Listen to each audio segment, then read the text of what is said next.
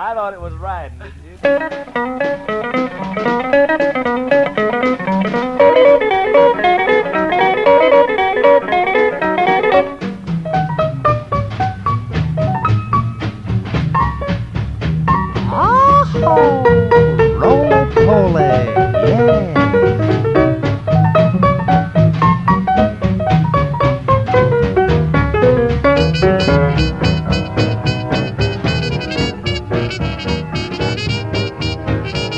Welcome to our newest program of the Local Food Roundup. I'm Chris LaPaglia. And I'm Ann Bowes. We're here to bring you our ongoing series of news, views, and interviews about local food here on the Palouse. So, this week we have two new developments in the local food scene. One of them is that the Local Food Roundup has been launched into cyberspace.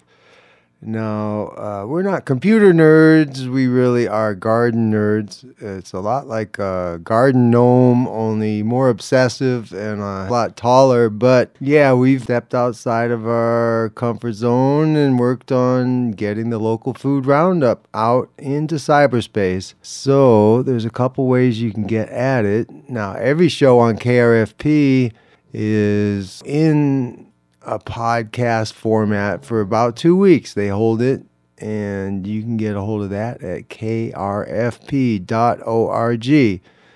And you can hear any show you want. But if you want to hear the local food roundup, you would go and search Anchor FM, local food roundup, and boom, there's a whole list of it.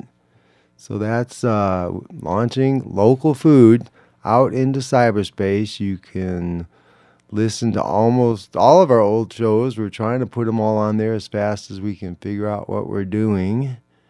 And we're getting it done. And they're there for you to use. You can play them on your local radio station as long as you acknowledge KRFP Moscow. We're happy to have people share them and tweet them and pop them and cast them. I don't know what all you want to do with them. But have at it, folks. It's local food roundup for everyone, forever, as far as I can tell. And the other new and exciting thing in the local food scene here in Moscow Pullman is there's a new farmers market coming up starting today as you are listening to this show for the first time. So listen up. Hi, Holly Carter. Welcome to the Local Food Roundup. Hi, thank you for having me. Okay, well, uh, what do you do here in Moscow? How about a quick CV? How'd you get here? What do you do?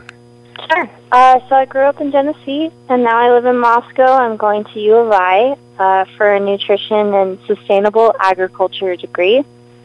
And I'm currently working for uh, U of I Extension Works, doing uh, basically community education for the community. So you're a student still, and working on your degree. Mm-hmm. And I guess I wanted to talk to you about all kinds of things about local food, but let's jump right in and talk about the Tuesday Growers Market that you're involved with.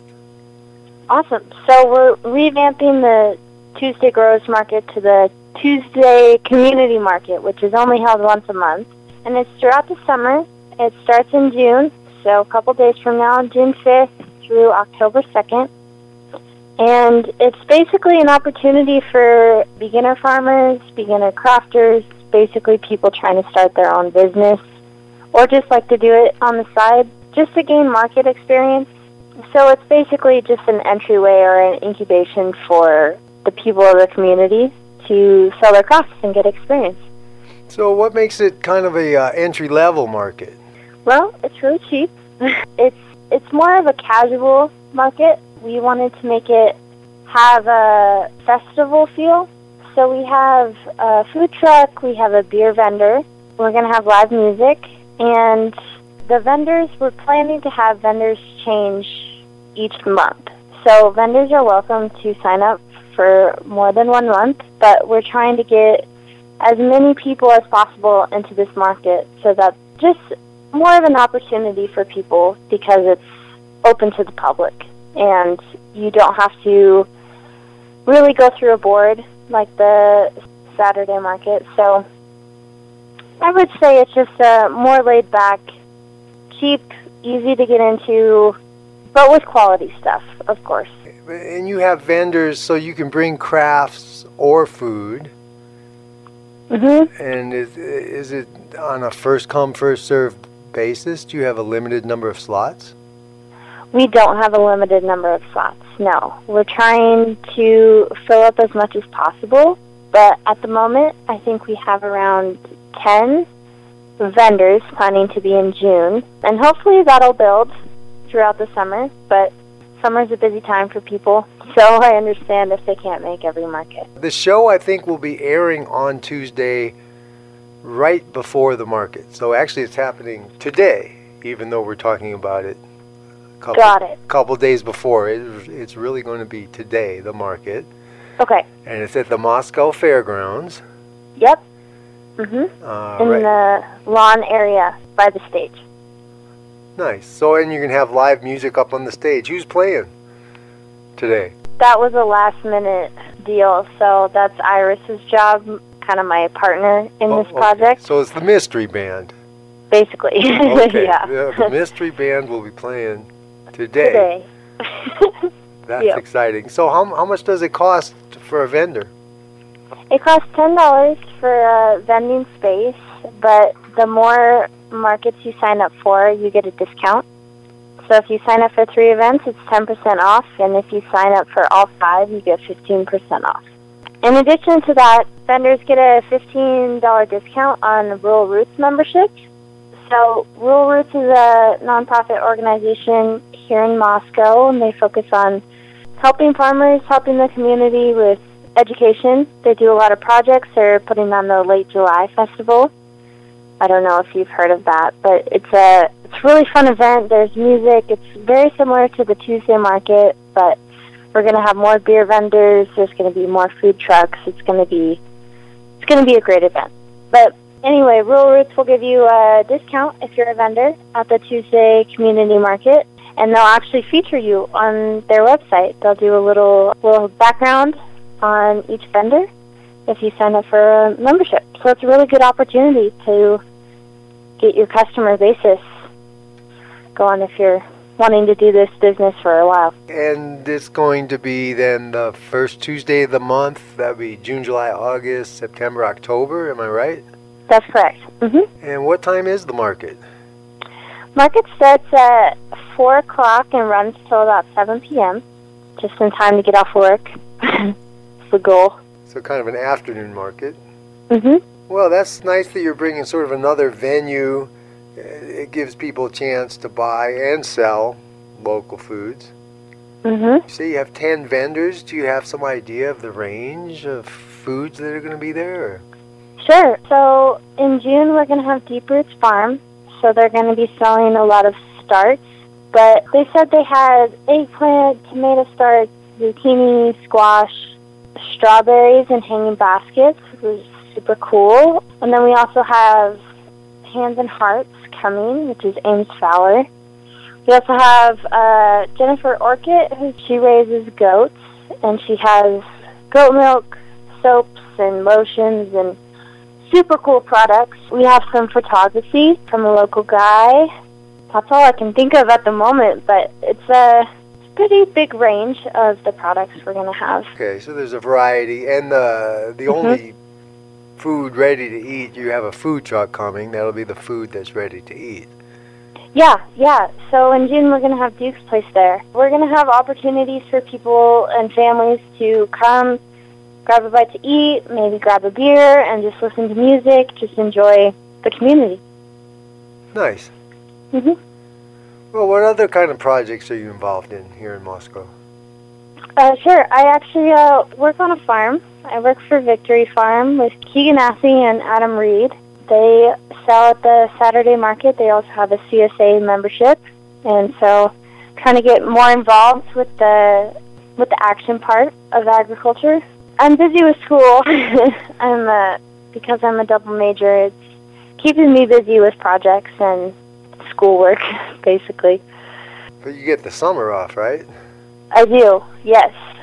So I'm working with Extension a lot more. We're actually working, well, we're wrapping up a beginner farmer class that we had throughout the winter. So it's a four month, I guess, one Saturday per month for four months is a class that helps people learn about budgeting and getting a customer basis and basically starting their business. So we're encouraging those students to come attend this Tuesday market because it's a perfect opportunity for them to practice if they have land available to them and basically just work on their dream. You know, and for ten dollars, I mean, Right. it, it, for a farmer's market, that is pretty cheap. Ten dollars. Mhm. If yeah, For sure. Yeah, we're trying to make it available for as many people as possible because starting your own business is not cheap. So we want to just help people get their feet under them, you know. I know I'm calling you. You just got back from a farm tour. Correct me if I'm wrong. Yeah, no, I did. Where'd you go? Uh, we went to Linked Hearts Farm, which focuses on chicken. They have lamb and turkeys and a lot of animal agriculture, and they also have a UPIC CSA, which is really cool. Uh, people can sign up for that and then just go on their own time to pick vegetables and take it to their take it to their homes. So And, where are they Um, located? they're out uh, towards Palouse. Mm, They're just outside of Palouse on the Washington border. That's pretty local. Yeah, for sure. We also have another farm tour coming up. It's open to the community, and it's uh, Greg Hodap, Berry and Dairy, down in Lewiston. Okay, we ran him on the local food roundup. I want to say two weeks ago. Oh, awesome. Yeah. That's cool. And, Yeah, he, and he has uh, you pick strawberries. yeah, yeah, I heard about that.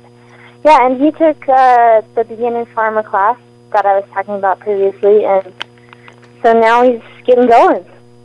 Finally up and running, so. Yeah, it's nice to see. You just mentioned a farm tour that's starting. Why don't you give us the particulars of that? How would people get a hold of you if they want to go on your next farm tour? Sure. You can look at our small farms and horticulture page on Facebook, or you can send me an email at hcarter, C-A-R-T-E-R, at latah.id.us. You can also go to the extension website, which will have dates, and we are involved with Cultivating Success, which also has a page. If you want to just Google search Cultivating Success, they will come up and we can give you information. Just contact us. So, what kind of programs do they have? If you could riff on that for a while, what are they doing to support local agriculture? You're talking about trainings and farm tours. What else you got? So we do a speaker series. We pair up with Rural Roots, and we have a new speaker each month at Hunga Dunga Brewing Company. Mm-hmm. And we have different topics. One person talks about seed production. We had another talk about working with bees. In addition to that, we have the 4-H programs.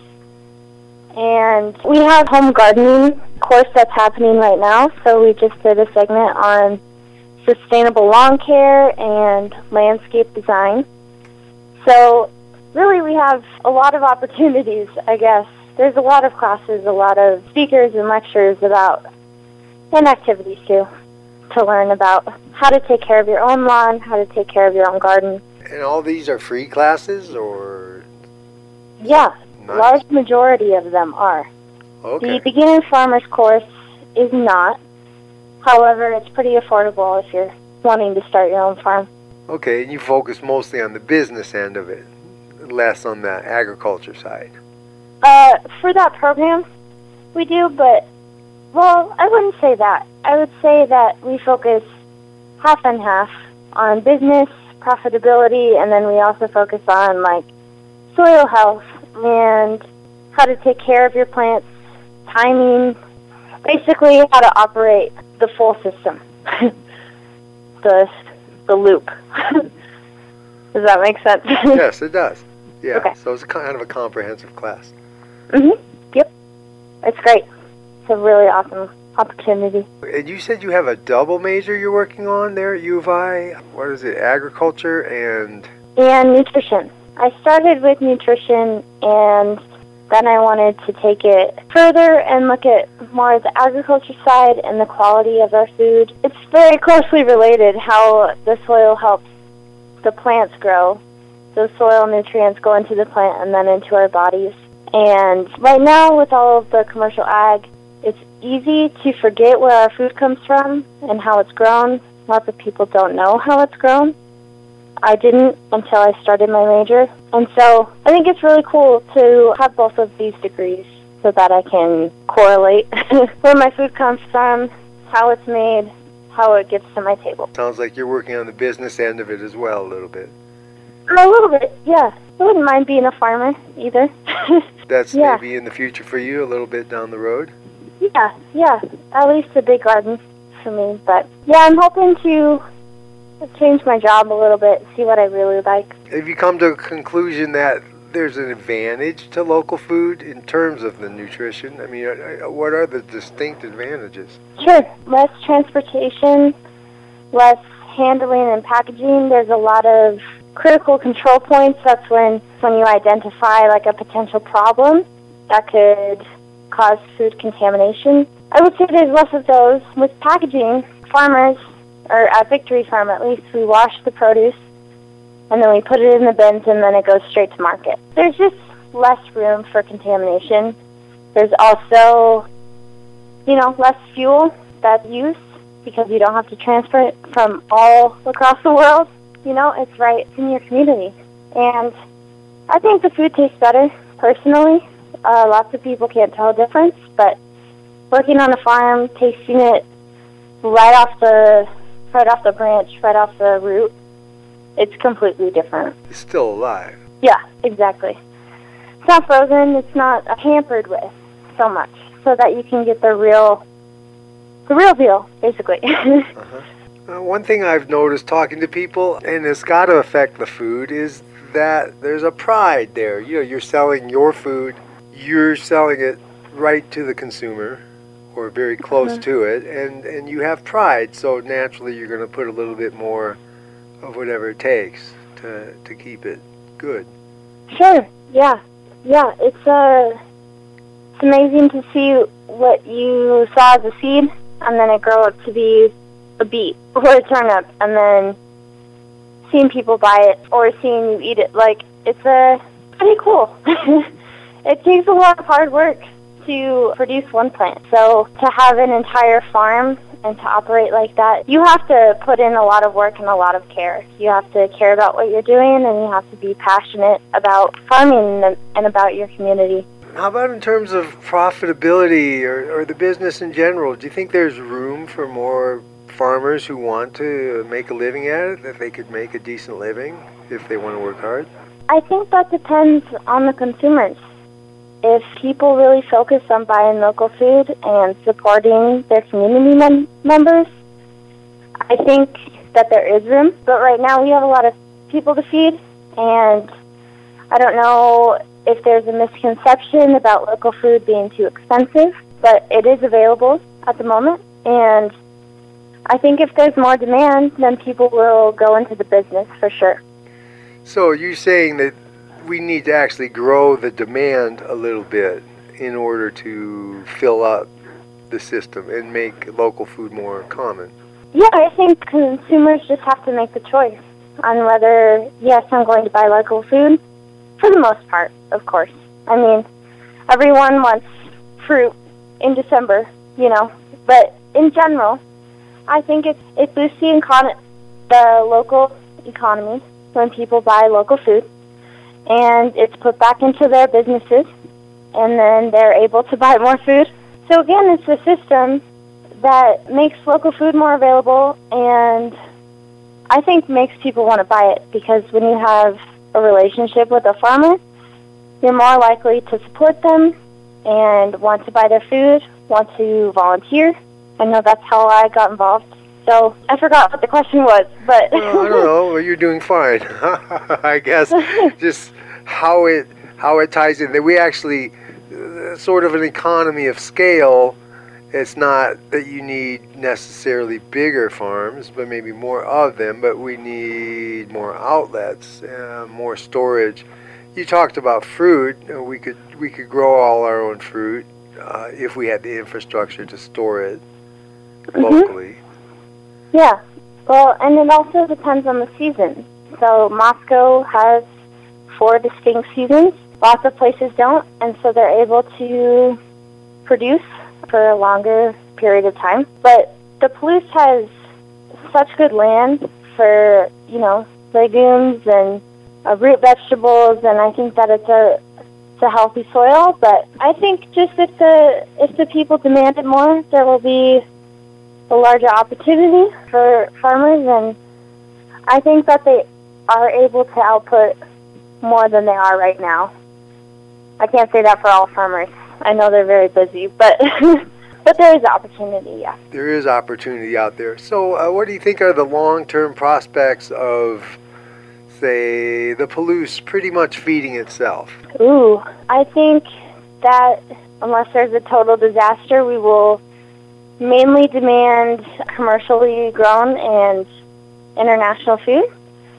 However, I think if the mindset changes to more of like the support, the experience of local food, then I think that will change.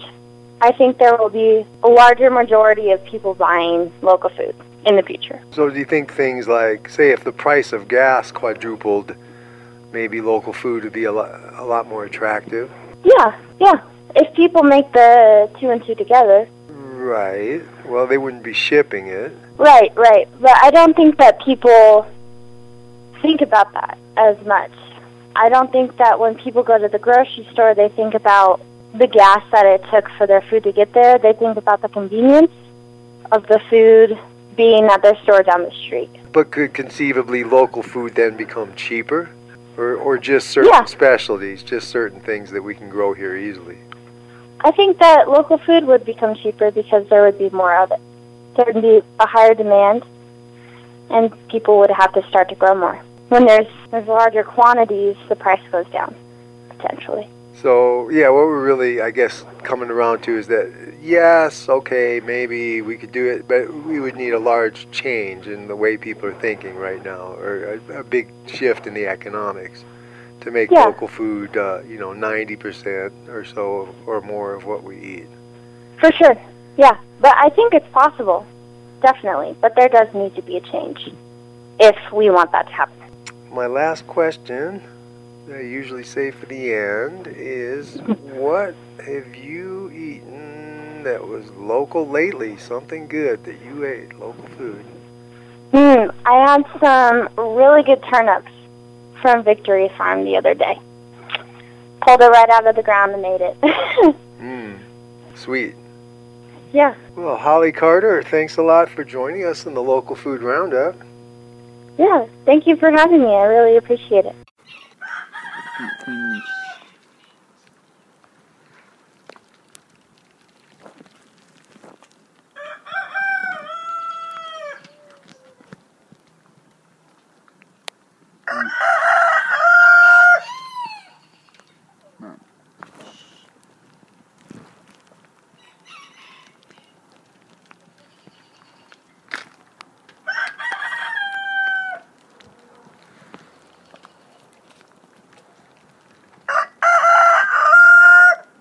Well, that's it for this show. The Local Food Roundup is a production of KRFP in Moscow, Idaho. As always, the views presented in this program do not necessarily represent the views of KRFP, its board, staff, or members.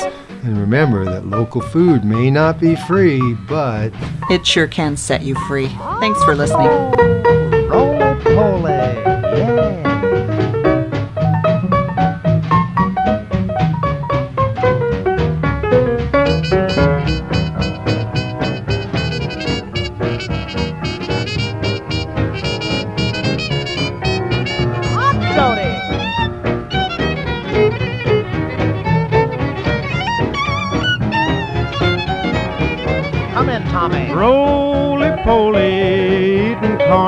Yeah. Hungry every minute of the day. Ah. Roly poly, gnawing on a biscuit. Long as he can chew it, it's okay. He can eat an apple pie and never even bat an eye. He likes everything from soup to hay. Roly poly, daddy's a little fatty. Bet he's gonna be a man someday.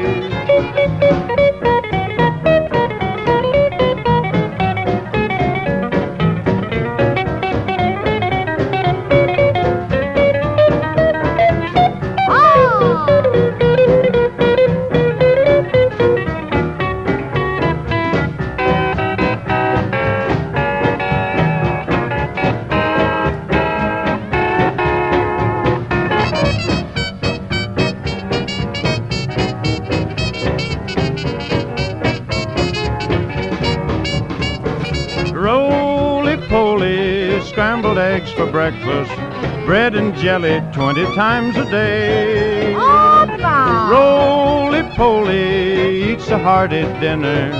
It takes lots of strength to run and play. Yes, yes. Pulls up weeds and does the chores, and he runs both ways to all the stores. He works up an appetite that way. Oh, roly daddy's a little fatty. Bet he's gonna be a man someday.